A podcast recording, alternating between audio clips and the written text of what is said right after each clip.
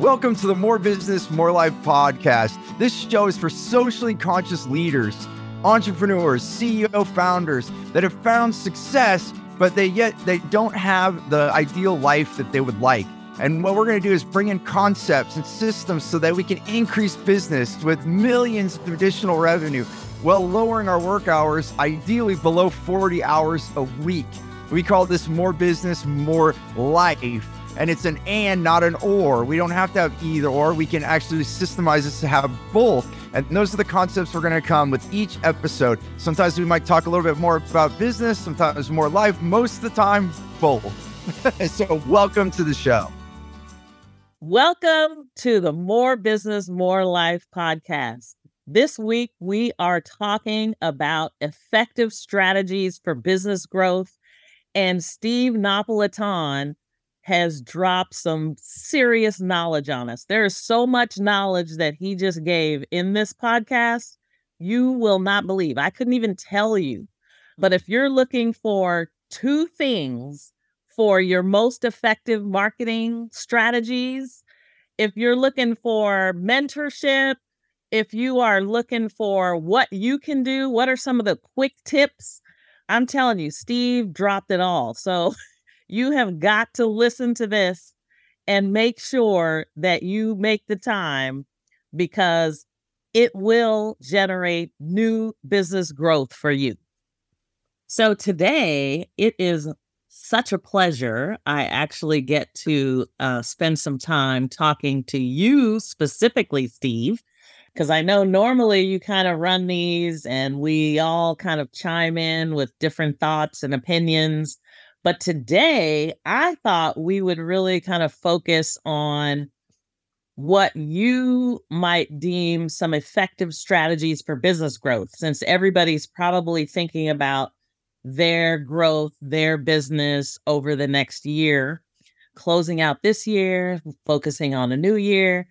And your background in marketing and business and psychology is so interesting to me that I think there are lots of strategies that you bring up that are maybe a little more counterintuitive. The first thing being one of your core values for your business, starting off with love, yeah. is is that most people don't start out their company with a core value on love. I, I know. I've had people say you can't do that. They've actually said that to me that you can't do that. I'm like, well, the purpose of my business is to serve others. So what's the highest level of service is is to love.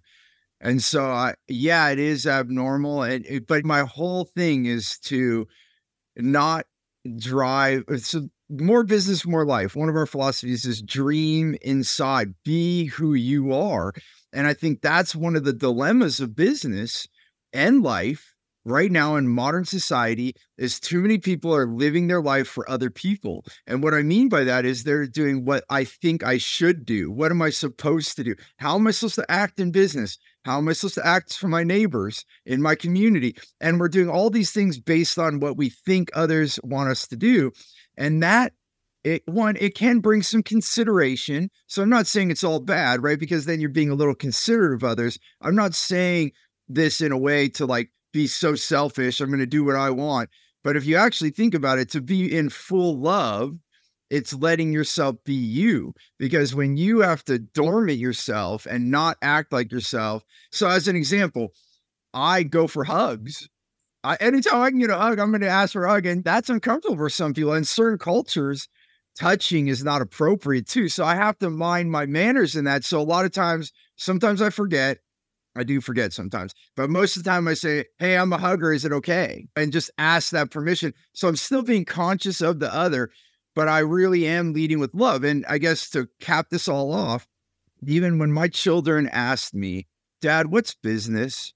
I had to think for a second. And then I said, Well, for me, it's how I'm going to help people. So business is helping people. I said, Yes, that's what it is. And so there's lots of different businesses. And those businesses are helping people in different ways. Like a tire shop helps people keep on the road safe, we hope. we hope, right? I mean, you hope that's their core purpose that we help uh, people have their vehicle working well and safe, right? So it's getting you there, but it's also getting you there safe and, and they're checking. That's why they do their inspection, right? So they can tell you, oh, something's wrong with your brake. Oh, I had no idea. Well, good thing we caught it. Like it's that, that, that, what, how is that not love? Right. I mean, but so I guess I'm just calling it out, Melissa. I'm just saying this is all love. Don't be afraid to say it when I'm speaking or I say goodbye to people, I say I love you. Like, and I I love all people, and that for me is one a reminder that that's what I'm leading with. So I get to remind myself every day by making it an action and making it a core purpose, core value, and then and then also I get to and maybe I am abnormal, uh, which I guess I am. We're like to your point, this is a smaller percentage of the population of the world acting as I am I wouldn't say I'm the only one. I know an Australian businessman and he has a tattoo of a heart and a dollar sign.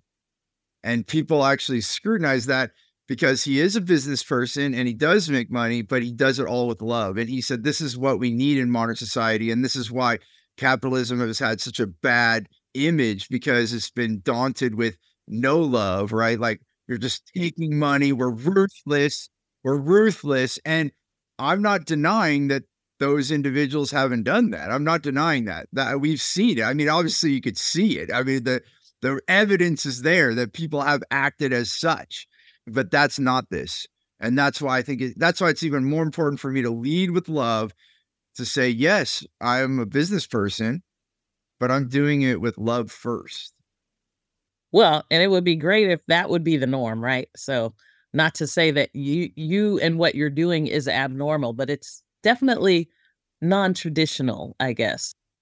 Yeah, let's let's gather let's gather more. So I'm I'm drinking cacao right now, so I'm going to say cheers to that. Let's have more uh, business to lo- with love. Yeah, cheers. cheers. yeah, yeah, and you know what? That will make more business. To your point of growth. Yeah, I I can tell you this is, as I've done this it, it, you could even say it's magical, but like when you lead with love and people see that it's genuine, guess what? More people are going to want to work with you. Oh, yeah. That's for sure.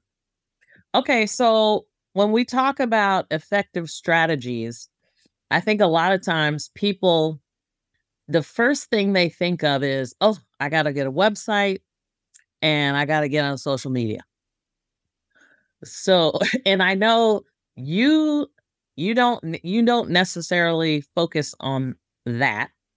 Even with all of your credentials as a mar- uh, award-winning marketer that is not your first the first thing you go to. So what would you tell some of these businesses to start with aside from love well yeah so the next thing well leading with love but the next step you're right, is not freshening up the website. So I'm going to say in two ways. One, if you're brand new, the first thing we think is I better go get a website. I got to do all this and make all these investments. And the then the second the second option is that you already have a website, you're already going and you're thinking, "Oh, it's the new year coming up here. I need to make a new website. I've got to do this." Now, sometimes that may be true. I'm not denying that you don't need a freshen up or you don't need a website. And is it better to have a website? Yes, but it's not the first step. So, to Melissa's point right here, the first step, in my opinion, is that we need to do our research and development. And in the research and development, I'm the biggest fan that we do it through commerce, that we actually do it. So, like, even if it's beyond a website, let's say you're doing a startup right now and you're developing a software or you're developing a product, then the rule of a startup is to have an MVP, a minimum viable product, right? So we want to make an, an, initial offering. And this is also in software, really be turned the beta launch, right? You're launching a beta version. People knew that it was rough around the edges, but you're getting this special opportunity to be an early adopter. And, and then what does that give us? Research and development, right? We get feedback. So, on a larger sense, this is how that looks. But if you're a smaller business and you're just starting out, the first thing I tell people to do, and when I'm coaching someone, is that we need to get on the phone or we need to put ourselves in an environment where we can get around potential customers. So, the real first step is who will be what we call your wow client. So, in marketing in general, just as a rule above all of this, real quick, a rule that I've lived by, there's two main things that can go wrong. So, if you don't have enough customers or you're getting started, what better way to start than to know these two rules?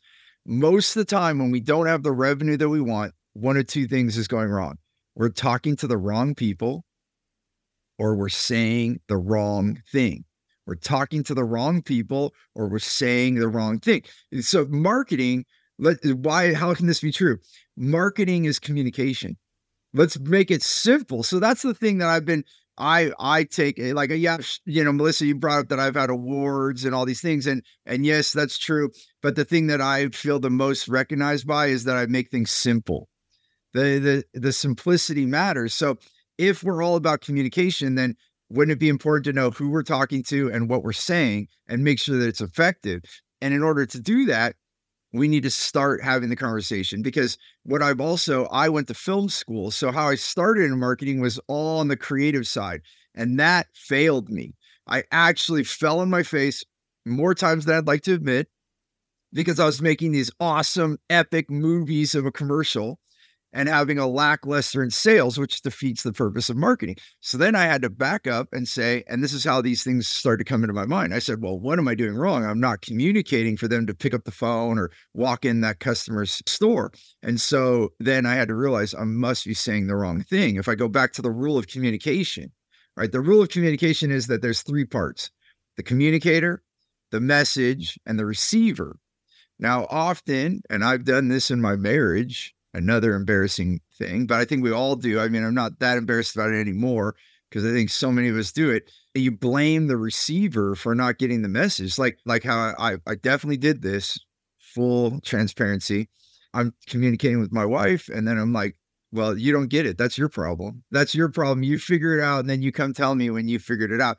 That's not a good communicator. that is failure to communicate, which is also going to fail your marriage real fast. It was not pretty. And then I had to learn okay, well, who's in charge? Who's responsible for effective communication? The communicator, right? So you, so I have to change the way I say it and make the message better so that my wife, in this case, can receive it. Same principle for marketing.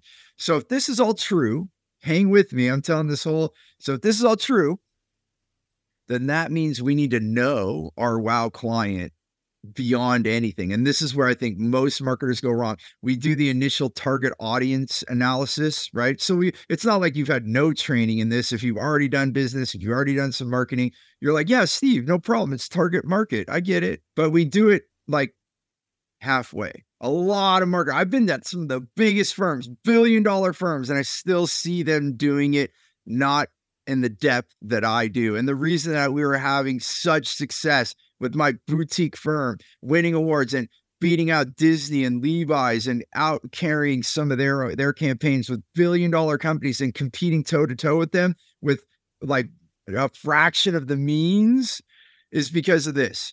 I went beyond the demographics, the basic demographics, because that's what the target audience be like. Okay, it's a it's a married couple, it's this age, they're in these neighborhoods, and we'll do all this stuff. Right? Sound familiar? This is what happens. I'm I'm saying that's not enough.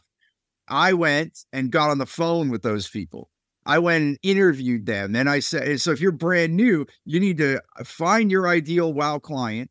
I call it wow, like beyond a doubt, through the roof, the wow client. I'd rather have a smaller sliver of a population, but have it be wow. And every time I've done this, the companies make more money, outperform. I'm talking leaps and bounds just this advice I'm giving right now, I've had clients double, triple, and quadruple. Now, disclaimer, that was on their action. They took this idea and took action with it. But ultimately, by knowing that, this comes back to your point, Melissa, and I'm, I promise I'm bringing it all full circle here. That gave us the language. So if I go and I get the exact language, I'm not kidding. So when I'm in those interviews, I'm recording it all the time that I can. I'm writing down all the keywords. We know exactly what that wow client is saying out loud. Then I put that on the ads. I put that on the website. So here's the dilemma. If you say, Oh, I got to go make a pretty website, you're going to go build a website. You're going to spend this money. You're going to spend this time. You're going to spend this energy. And then you do you really have the language? If you do, then go for it. But here's the beauty of this this is the seal, this seals the deal. When we do this activity, my clients make sales. So when you go talk to those wow clients, guess what they do? Because they're wow, because you're communicating, you're learning their language at the same time that you're doing your R&D, you're actually closing deals. I had one client in 1 month increase the revenue by $17,000. It was a smaller business. I've had I've had million dollar companies in one year. I had one my biggest one in 11 months. I had a 42 million dollar company go to 57 million. So this ad, if you're at millions, it's going to add millions. If you're a startup, it's going to add hundreds, thousands of dollars. I've had some. I one guy uh, made 15 grand just by doing this exercise from a startup. And then uh, people that are already going, you might make an extra 10, 20 grand it's based on what you are selling. Obviously, what your offer is, it'll be based on that. But ultimately, by interviewing your wow clients, you're going to get the right language. You're going to be able to help them more you're going to be able to say, where else can I help you? And you're going to start uh, uh, repackaging things. And then that's when I then go put that on the website. Now I have the actual information that's sticky.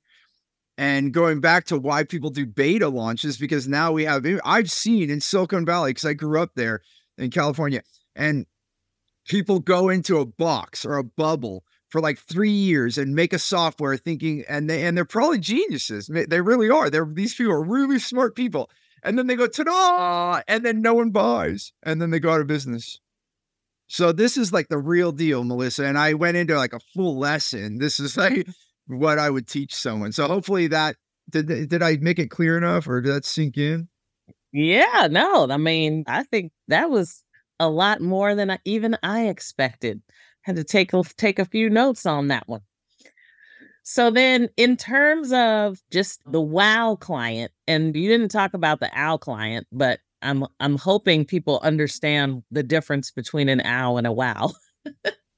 well, I guess the real quick of it is the reason this came out is because I was an entrepreneur I used to work full time making sales, hmm. 40 hours a week plus, and then I would work 40 hours a week plus doing the productions, building all the commercials, everything I said. So my my early company was a production company that turned into a full marketing firm. So I was working 80 hour plus work weeks, which I know you can relate, Melissa. We've done this. It's not it's not fun. And so the first area I couldn't I couldn't efficiently trim down the production part but I could, if I got really smart with the systems on sales, I could trim it down. So the first thing that I explored, so I could reduce the amount of time I was doing sales so I could keep doing my production work. And so the first thing I noticed was energy, right? We we think time is the most valuable thing, but really energy, if our energy is depleted, you could have more time but have less energy and actually get less done. And so then I started watching that and then I started noticing, guess where my energy is getting sucked? Our clients. Clients that I took on because when we're early in business, the thought is, and I know we've all thought it, I better go make money. I gotta go make money. I gotta, I gotta get anybody who's coming in the door, right? Yeah, are you breathing? Okay, great. Come on in. and then we start having problem clients. And when we have problem, it doesn't mean that they're bad people either. I want to be clear on that. They're just not for us. And when someone's not for us, it's like a puzzle and you're painting the puzzle pieces different color to cheat and you're smashing it in there and taping it in and it's not pretty. The puzzle starts looking bad. The same in our business. We start using energy. So if you really think about it, the clients you're not meant to work with that you forced or that you've accepted because you needed the money have actually drawn energy. And so the longer I was doing this, the more I saw that I had these really owl clients. Like when I saw their phone, this is how you can tell when you see their name come up on your phone. Oh, you're like, oh my gosh, they're calling. Oh, it's horrible, right? Like, oh, yeah, right. You make that noise. you feel it right away. You want to throw the phone away as far as it can be away from you. And then we hope that it goes away. Well, it only goes away when you say, "Hey, this isn't a fit. You you should go work with this type of person." Because and they're they're proud they're and you think that there might not be someone else, but what I've found is the people I'm not meant to serve, there there's somebody else that's perfect match for them. That's like saying that you're meant to marry everyone. I mean, and I go to this because then it becomes real. sometimes we we think it's different, but it's not. We spend a lot of time working, right? And we spend and then so you took a lot of time to decide who your partner should be, who's going to live in your house, right? I don't know anyone. I haven't met anyone. I'm sure it's happened somewhere in history. I mean, obviously with arranged marriages and all that kind of stuff, but I mean, you you in modern time. Have you watched TV lately? There is people marrying people for the first time. They see them at the altar. There's all kinds of stuff going on. Oh my gosh. But I, I wonder how many of those work out. so, yeah, I don't know because I don't watch them. But yeah, but I mean, so get that. Just imagine in your own life that you walk down the street and the first person you saw became your partner, right?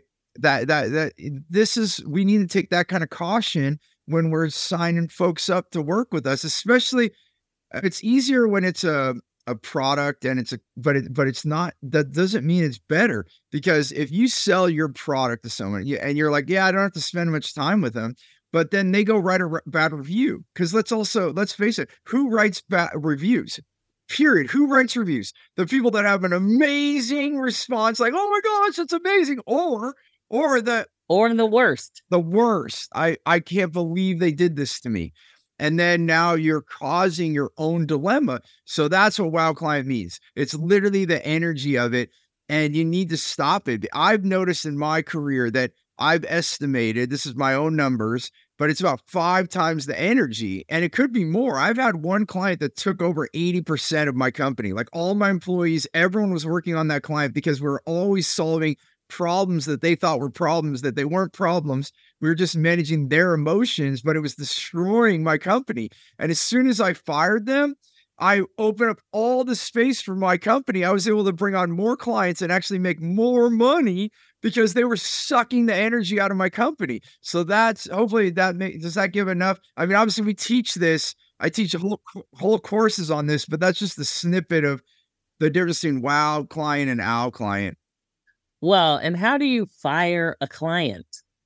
Well, it's coming honest, right? So in that case, the one that was sucking my energy, they actually were rude.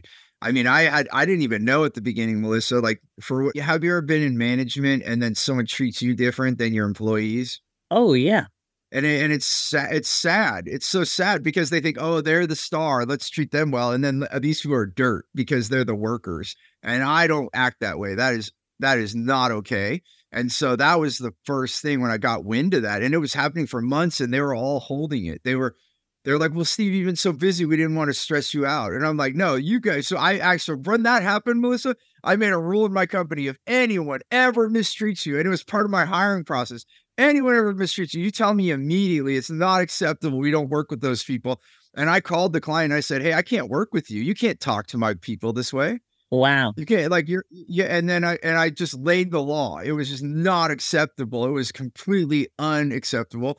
And so then I love it. Then they they said, "Oh, okay, well, I'm sorry." They apologized, and they and this is over a two hundred thousand dollar account. It was it was big money for me at the time, and I I and but uh, there's but I already knew it was like poison. It was just so. It was, I had this is a slap.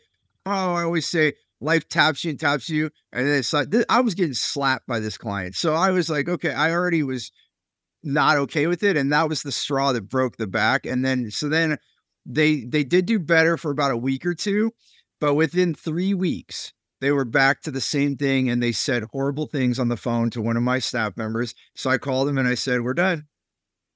And I hung up the phone and we, and that account was so big, I hired someone to help manage that. And then she was like freaked out. She's like, I was hired. She knew, right? It was fine. She knew she was hired. All right. I'm going to lose my job. Yeah. But I, I, brought everyone in. We are a small company still. I brought everyone in immediately, did like an emergency meeting. And I said, who wants me to call the client back and, and let them back if, if you really do? And no one raised their hand. And I said, okay, that's what I thought. I said, so here's what we're going to do. Look at how much time we're all going to save. You're right. Think about it. How much you are all servicing this client way more than we should have, by the way. It should not have taken as long. It, things were taking double and triple the amount of time just because of the way that they treated the things. So we got all this time back. And guess what we did? We used that to go get new clients and we actually made more money. We ended up getting three clients to replace that one client, and it took less time and we made more money, Melissa. I love it. That's the way it's supposed to be, right? Yeah. So let's pause real quick and take a break, and we'll be right back. I just want to have an expression of gratitude right now for Pro Audio Voices. They're the ones that uh, produce my podcast. And Becky and her team are amazing. And for those of you that know me, I'm all about wow clients, wow partners, and Pro Audio Voices is a wow partner for me. And if you want to learn more, you can go to proaudiovoices.com and you can learn about them. They also do audiobooks and they're just amazing people. Thank you, Becky. So then now I know you talk a lot about just being able to engage in your own life, as I call it, because I think I was also one of those people that you work 80, 100 hours a week or whatever. And it's like, well, that's what you do. And I think, and I do think in some ways it's probably a little bit generational between like my parents' generation and our generation because I noticed like my kids and their kids have a very different view of what their life should be like after yeah. watching, I think, us work so hard. Right. They're like, we don't want that. And so what I love is that you have this this focus on making sure that CEOs, founders, and entrepreneurs actually work less than 40 hours a week and down the whole organization. Yeah. I mean, c- eh, can you imagine an entire company working less than 40 hours a week and making lots more money? So, I mean, I think everybody wants to see their business grow, but they don't look at it and go, hey, I'm going to take more time off and work less than 40 hours a week. Yeah it's the it's the, it's that counterintuitive word that you said. It seems like an oxymoron right? Like the oh my god you're you're you, this is and i've actually uh, i've been talking about this for over a decade now and i in the early days i literally had ceos come and chew me out when i walked off the stage melissa. They're like my team is in the audience and they're gonna like now they're gonna ask me for more time off you're an idiot. I can't believe you like seriously mad at me. Wow. And uh, actually, the one that I'm talking about, they actually thanked me later because later they actually started adopting it. They saw me at another event. I love it. I guess the easy metaphor is, is so much time and energy is lost. And I can I can sum it up very simply. If we expect everyone to work more hours and that's the solution, just think about that right there. Just even be saying that more hours is the solution? No, it's not. No, it's not. If we want better businesses, we need better results. And results does not necessarily mean more hours. So let that soak in. And now let's bring a metaphor in. If you have a power drill with one battery, and that's true because our body has one battery. So if you're running all your staff down and you're you're making them work so many hours they're they're exhausted, just imagine drilling holes with that battery when it's almost about to die. And you're drilling holes fine at the beginning, right, right, right, right, right. And then you get to the last holes and you're you're you're expecting your staff to not go home and finish all the holes that you want. And the drill is going right, right, and then they're taking like five hours to drill the last five holes and they're smashing the drill through the wall. It's not even spinning anymore, Melissa. It's like smashing it and they're putting all this effort. They even might have to hire more people. I'm not kidding. When you so now they have someone pushing me. I'm holding the drill. Someone else is pushing me so we can make holes because our boss said we got to make holes, and we're making holes now. And we're all exhausted and we're laying on the drill, and it's like just not even worth it. I mean, I'm just being real, and I'm also bringing it to some. Oh my god, your analogies are killing me. but there, but it, uh, well, thank you. I mean, I try to make us laugh when we can, but the, the reality is that's true. How many people in the world are drilling with a battery that is barely holding on? And what's the best thing that we do? If we knew this was happening and you're the CEO, would you not tell everyone to stop working, plug their batteries in, and go home? Because Sure enough, tomorrow they're going to come back with full batteries and drill holes in seconds. Now, now I can have less employees working less hours and actually have more and being more productive. Results. Yes, more results. I love it. That's real. And so that now I brought it to one metaphor, but that is real. So the companies that have embraced what we've done, and this is why I have to work with the leader. I tried working with middle management sometimes. It's really hard because they get stifled and snuffed by the others because they're not in the vision. So when I work with a CEO and they believe in this, eh, so I had one CEO and they were working 80 plus hour work weeks. And right away, within working with them, within six weeks, we made huge reductions. Within two months, huge reductions. And then I encouraged him to go on a holiday. He comes back from the holiday. This is our third month working together.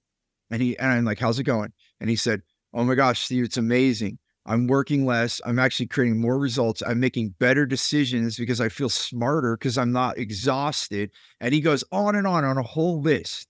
And then I said, That's wonderful. Now imagine if everyone in your company felt how you feel right now.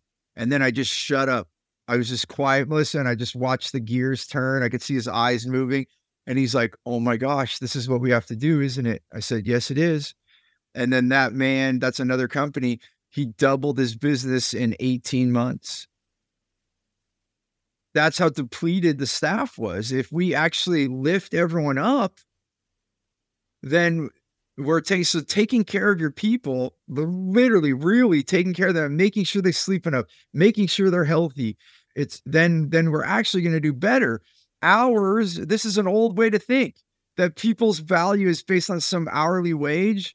We have to part of my mission is to change that. It's not how is that individual contributing? And then let them feel that. Let that staff member know their contribution and know how can they level up because then now it's a game. Jack welch is a famous ceo of ge and he's famous because he went from the mailroom to the ceo he's one of those american stories right yes to the boardroom yes right all the way and this has happened in other cases, but the reason I bring him up is I got to spend a little time listening to the wisdom from this man. And the thing was, he said that if any staff member doesn't know how they can win, both personally win and win for the company, then you've already lost. So, in this whole thing that we're talking about here, if they know that they can personally win, they can earn more, they can get more time off, they can be a better family person, and they know that how I do that is I create more results for the company. It's not about putting hours in. It's not about putting overtime in. If I can produce this result, the company's going to win, then how can you help that person win? So we're looking for those win wins. And then in that, the genius by Jack Welch was that's how you got promoted. That's how you got raises, not based on, and I don't know if they still do this. I haven't investigated GE in a long time. But at that time, when I was learning about this, you knew if I achieved this, the company's going to win, they're going to increase revenue, then they can increase my pay. And it's not about the time, it's about the actual result. That's that's magic. That's magical. Now I can know what I need to do. Oh, I need oh, I don't have that skill. Okay, I better go back to school. Like it, it, it changes all your mindset. Now it's not like, oh, I better show up and get my hours. Let me clock in. You actually create disgruntled employees. Then they're just like, where's my pay? It's a whole different mindset. Now, if you're saying, oh, if I learn how to do that, I can get more money. Oh, I, I will learn that. And you might also say, nah, I don't want to learn that. I'm happy where I'm at. Then be happy making that the rest of your life. And then you just have to be at peace. You chose that then if you want if you want to go learn a new skill or you want to go shadow another person and and be an apprentice you can level up your game. That's how we should be living. We're living that you produce a result you get paid on that result. Yeah i love that i love that. So since you mentioned mindset um and i think people struggle a lot with mindset and especially I think this time of year, people are probably trying to figure out like, okay, I'm I'm gonna make my plans for 2024. And yet we in many cases are stuck in different mindsets, whether it's a scarcity mindset or whatever might be whatever limiting beliefs we may have. So, what advice would you give to somebody who maybe is thinking that they're on the right road, but they're trying to understand mindset and the mm. impact that mindset has on them and their company. Yeah, and okay, so the first the first short answer is is get a mentor. I mean, that is the real. So I will give a few tips for you that you can do for yourself. I will give you that. But here's why I answer that. I mean, you look at all my answers. There's so many words and so long every answer, but the real short answer is get a mentor because so even as a CEO, get a mentor. I just want to make that clear. Yeah, and it might be in a certain area. So mentors, people have this thing that uh, maybe you're you are the expert in your field. Maybe you're. I'm not saying if you're a photographer and you're an expert photographer, I'm not saying go get a photography mentor you that might not be what you need. Maybe you need a business mentor or maybe you need a financial mentor or like or maybe you need a relationship mentor. Maybe your home life is not good. Look at the area in your life that is not you're not happy with and then find, seek out help. Here's why because our mindset is a tricky thing. It's difficult. It's difficult to see our own shortcomings because we lived with it so long it's like on autopilot. So the thing about our conscious mind is that the frontal lobe, which makes us human versus other animal species on this planet, is that we have this frontal lobe that allows us to dream, to have this uh, way of cognitive thinking. And that is five to nine, five to nine thoughts. That's it, five to nine. So they the law of average is that it's seven. So the average person has seven thoughts that they could handle at any one time. Now, the the subconscious mind, so that's the conscious mind, the subconscious mind is doing thousands of thoughts per second. It's uh, taking care of your heartbeat. You're breathing without thinking about it. You're doing all these things, and even functions like sitting in a chair or eating. How many of us have ate a meal and, and then not remember? It's not you're not like a child anymore where you have to like get the fork into your mouth. Although I did re experience that being paralyzed. So I know what it feels like. And then that did, it took all my consciousness to get it in without hitting my face. Like I had to relearn to move. And so I, I felt like a child. Same with driving. You can drive home. How many of us have parked in our garage and said, I don't remember driving home? Yeah, because and this is on purpose just a little uh, thing on it it's that there's nothing wrong with you it actually is an efficiency the brain takes more energy than any other organ in the body. It takes more blood, oxygen, uh, fat, like it, it burns more calories. And if you don't believe this, you can look it up. They they did a study of the uh, top two chess players in a match versus a Super Bowl NFL athlete, and and the that played the most on the field, and the chess players burn more calories sitting in a chair because they're using more mind strategy. They're actually burning more calories sitting in the chair than the, the athlete running around on the field for in an NFL Super Bowl.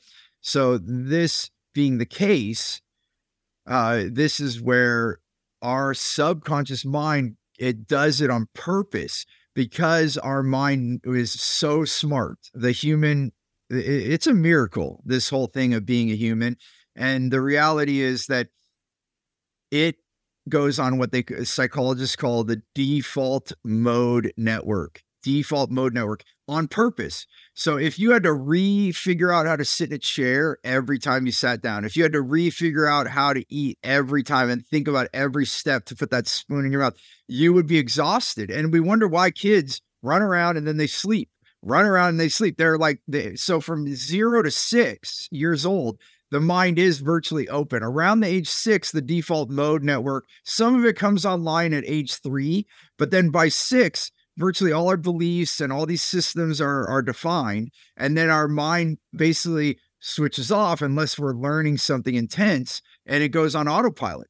So this is the dilemma. This is why you have you have other psychologists or or coaches more in the coaching world where it's like we have to beat the inner fight right? Because the subconscious mind is like, this is the way it is. And then your conscious mind is dreaming and saying, oh, we can have it better. And then you get this inner fight because the two minds are not thinking alike. So, in the work that we do with neurolinguistics programming, we actually look at that and honor it. So, my team, not all neurolinguistics programming is equal either. My teachers, they're said to have really brought the love into it. Carl Buchheit is uh, my main teacher and mentor. And we honor the parts of us that at age six decided that this is the safest way to live in the world. So we're actually honoring it. It actually did work. So what happens, these things, these auto programs get put in place because it actually worked. Like something at childhood worked, and then it was a safety mechanism to protect us. And so the brain goes, Look, that worked. It helped us survive. And if you look at the fight or flight, which is they call the reptilian part of the brain, it's the oldest part of the brain on the back of the head. It actually is just for you to survive. It doesn't care about your comfort. If you're broke and you're poor, but you're alive, it's winning. It's like, we're winning. Yeah, we're winning. Thumbs up. They're getting like green lights. They're celebrating in the back of your brain. And like the front of your brain is like, this sucks. Ah, you know, and so that's where the work comes from somebody outside of you. That's why this is really hard to look in the mirror and see everything I just said and connect the dots and reprogram. That's why it's called neuro linguistics programming it's like a software update. So for the metaphor, it's like if you're running on like old software from the 1990s and you're wondering why your iPhone is working horribly because you're on like outdated software, what we do with when you get the right mentor is you could actually update those files and then make a new auto program. So now your new automated program is a higher level of living, which is more in alignment with your frontal lobe, your desires. So so that's the thing why and one metaphor is like a catwalk over over a corn maze. You're living in your corn maze and you're trying to get around the maze and you're getting stuck. But if you had someone that was on a big deck above it and they're like, turn right, turn left. So that's what mentorship is. Somebody with a different point of view looking down that's skillful, right? Like you you could almost have anyone. Like really that's why people have friends that go vent, but you have to have the right friend, right? So if you have a friend that you go vent with and they're like, "Yeah, the world's ugly. Yeah, I don't I agree with you. Yeah, this sucks." That's not helpful, right? It's like it's like, "Oh, we have a fire." And you think you uh, you had the firefighters come and then it's, it's your friend with gas. And they're like, "Oh, yeah, just put more fuel on the fire." No, we don't want those kinds of friends we're not burning the house down. We need firefighter friends. They're going to come in and be useful. And a lot of times, this is why I say hire a mentor. It's not going to be your friend. A lot of times, maybe you have this beautiful friend and you're a lucky one, right? Most of us are around people that are like minded, and then we're in a pity fest and it's like not helpful. So we need someone outside the system, outside of our normal things. And we need someone that actually is. And the reason I choose to pay some people also, just to bring this up, people think, oh, why would I pay? Because then they pick up the phone, right? I pay someone to help me. They invest in you. Yes. Yeah. And then they answer the phone. And and I can give, so I, I want to pause myself and listen and see if you want to interject anything or ask any follow-up questions that, but I can give a few tips of what you can do without hiring someone just to kind of get started. But but just know this if you want the fastest change in your life, finding someone to help you, finding a mentor and someone that has some psychology background. And if you need help with that, reach out to us because we do know some of the best people in the world. And Carl Buchheit, who is my teacher, he has trained people globally. So wherever you are in the world, if I can help you or our team can help you, we will. And if we can't, then I have a whole arsenal. I guess that's the right. That's not a good word. I, I have a whole group, a very large family whole basket full. Yeah, of people that are trained and alumni of the same school I went to. Yeah. And others. Yeah. Well, and I let me just the only thing before you get to the tips, the one thing I just wanted to say is because you have been such a wonderful mentor to me personally and professionally that when you talk about getting a mentor, I'm not sure if somebody would have asked me 10, 15 years ago, like, oh, who's your mentor going to be when you at age 50 something? Um, I don't know that I would have said Steve Napolitan. Yeah. but yeah. it, it was an amazing way. I mean, obviously being friends, I think now we've been friends for like, I don't know, two or three decades, maybe. Yeah, we're in that cusp. yeah. But it's it's it has definitely brought new things to me and i think any mentor as you say it is they're not piloting your plane but they're you're like down on the tarmac with the with the the lights. with the lights kind of guiding you in and i think i think a lot of people maybe even don't know how to be mentors and don't know what to look for in a mentor. So I just want to tell you live and on the air that I really just appreciate you and really your whole family is just as wonderful as you are. So I just appreciate all that you have done for me and my family. So I wanted to say that. And then you can, why don't you dive into some of those tips?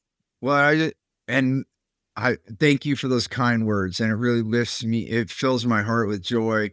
And, and I, I too, like when we met, some 20 years ago, I would have I wouldn't have thought that either. I wouldn't have thought that I was this this came to me and I know it's my life's work. I know this is what I'm meant to do the rest of my life, but even I didn't know. Even I'm shocked. If you would have went to film school and met my college Steve and told me that I would be your coach, I would have I would have laughed. I would be like, "You're crazy. What are you talking about?" Right? Like so so it, you and me both are shocked at this, but I but it is what I meant to do. And then just as far as finding a mentor, like the first clues you could have. So what that I wasn't going to say this, but now that you just said what you said, Melissa, now it felt like appropriate to say.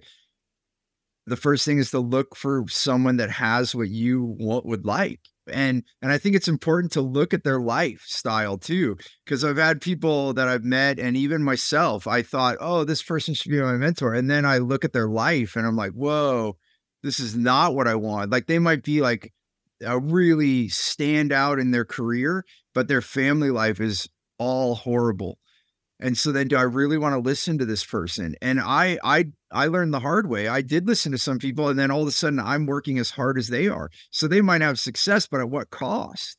So when you look for a mentor, you got to look for the whole package. Okay, yeah, they're making money, but are they doing it in a way that works with me. I want to be a family per, uh, person. The reason I even worked so hard, I was working to not work, which by the way doesn't work. You can't you can't dig your way out of a hole. That's the I don't even know why they have that saying. Dig yourself out of the hole. There's no digging out of a hole. Like you're just getting deeper. It's the most ridiculous saying in the world. You got to get a ladder. so anybody says, "Yeah, dig yourself out of the hole." No, stop digging and start putting a ladder or build a ladder inside the hole. Right. Uh, so that is the first step. You have to find someone that has the whole package, that they are abundant in their in their life the way you see or in their expertise in their field and they have the life. Now, I'm not saying it's a zero. There are some business people I got some fascinating and amazing tips. Uh, but then I I think of them more as a teacher in the moment than a mentor. A mentor to me is like the whole package like the I'm going because this is like a life relationship that I'm mentoring you in your life. And and that's a confusing part too. We've said this on almost every podcast lately, but people ask me, "Are you a life coach or a business coach?" And I say, "Well, I hope I sure hope you don't die when you go to work." That's my answer to that because it's all life. So in that, you have to find that mentor, and so that's the number one tip: finding the person that's living the life that you want, and then go find uh, a space for that. And if you get stuck on that, let us know. All seriously, we are open to having people reach out to us. So please do reach out. If you're on our newsletter, then just reply just reply to the to the newsletter. Our team will get it it'll be it'll be sent to the appropriate people and i will be notified and such. And if you're not on our newsletter you can text 72000 uh, a quick plug for this. And this is all free by the way but 72000 72000 and you just text wow w-o-w wow to 72 zero zero zero and then you'll be on our newsletter and then you can ask questions but that's what i would say and we'll help you find a mentor. If it's if we can help you we will and if we can refer we will and then the other quick tips they're not many right off the, i mean the, just for today but they're important ones is one thing when you recognize that something's not okay that's already change so self awareness. And the way that I'm more self aware is to give time. So if you uh, can, if you are someone that meditates, then then great. That's even more powerful. Then you can meditate for five or 10 minutes and then write in a journal, like, what do you want in your life? That self reflection is healing. It's like almost going to a third per. It's almost like that's why some people, when they meditate, they have an out of body experience. They're looking at themselves and they're seeing what might change. So you can then in that case, if you learn to meditate at a high level, you can do some mentorship to yourself. because you look at yourself from the outside position, which is not easy to do. I'm not expecting anyone to go sit on a meditation mat and all of a sudden you can do this. That's again why having a mentor. But what you can do is you can journal. And this is why you hear a lot of people say, oh, you should journal. Like, but why? The reason why is because if you can devote time and you can, and I had the way I was the worst at this, it was easier for me to meditate than to journal. I don't know why, but what I did is I and I and I had a mentor at this time that encouraged me to do this. So that's another reason. I wouldn't have done it by myself. I would have said, "No, I can't do it."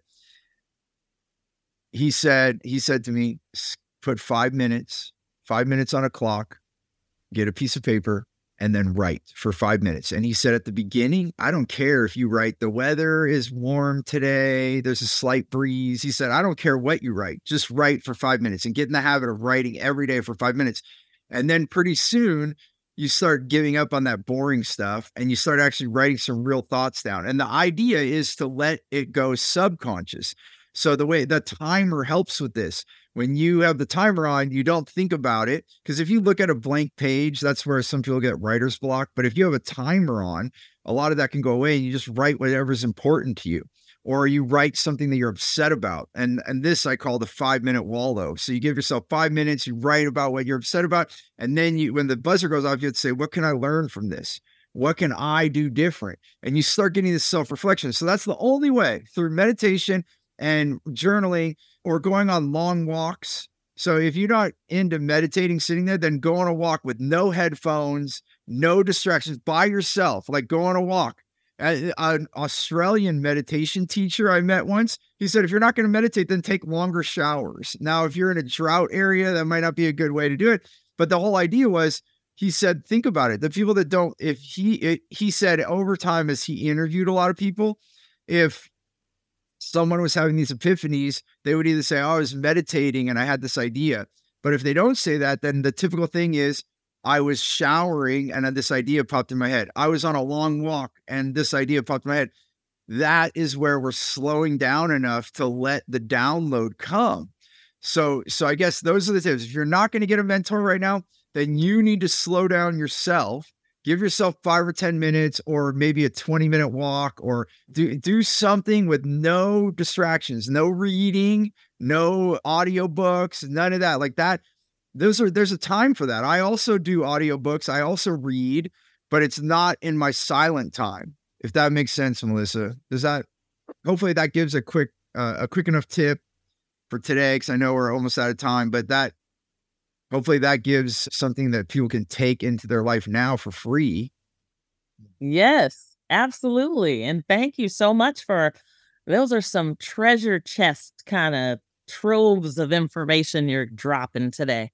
And I just love it. I love it. So when you start talking about effective strategies for business growth, there's so many aspects that our CEO, founder, and entrepreneurs should be considering not only for themselves, but for the team of people that they work with. So I just love how in in so many of your examples you talk about how you're just not putting up with certain things. And there's no reason that we can't rewrite our lives in the way that we want them to be.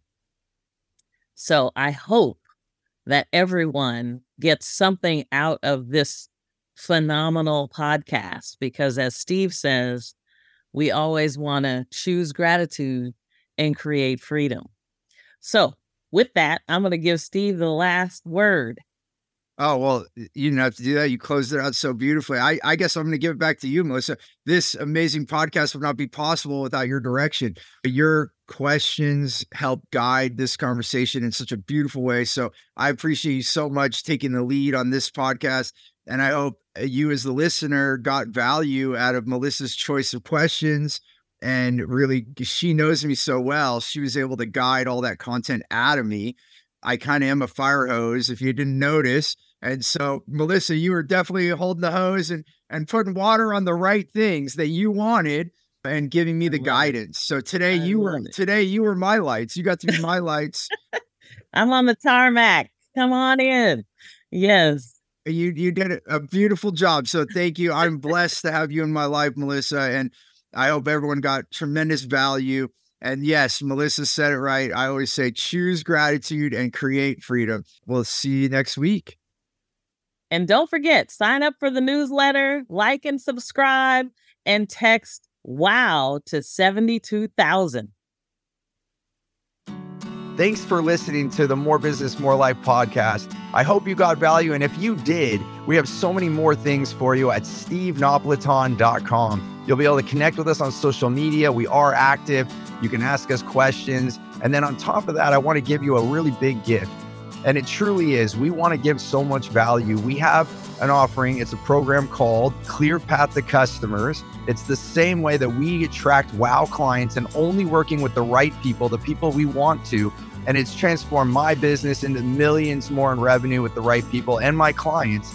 And we're doing it absolutely free. So you can go to stevenapolitan.com and grab that. You just got to put in your information. We'll send it to you promptly. And that again is on stevenapolitan.com. I look forward to having you on the next show. Until then, remember choose gratitude and create freedom. This podcast is a part of the C Suite Radio Network. For more top business podcasts, visit c-suiteradio.com.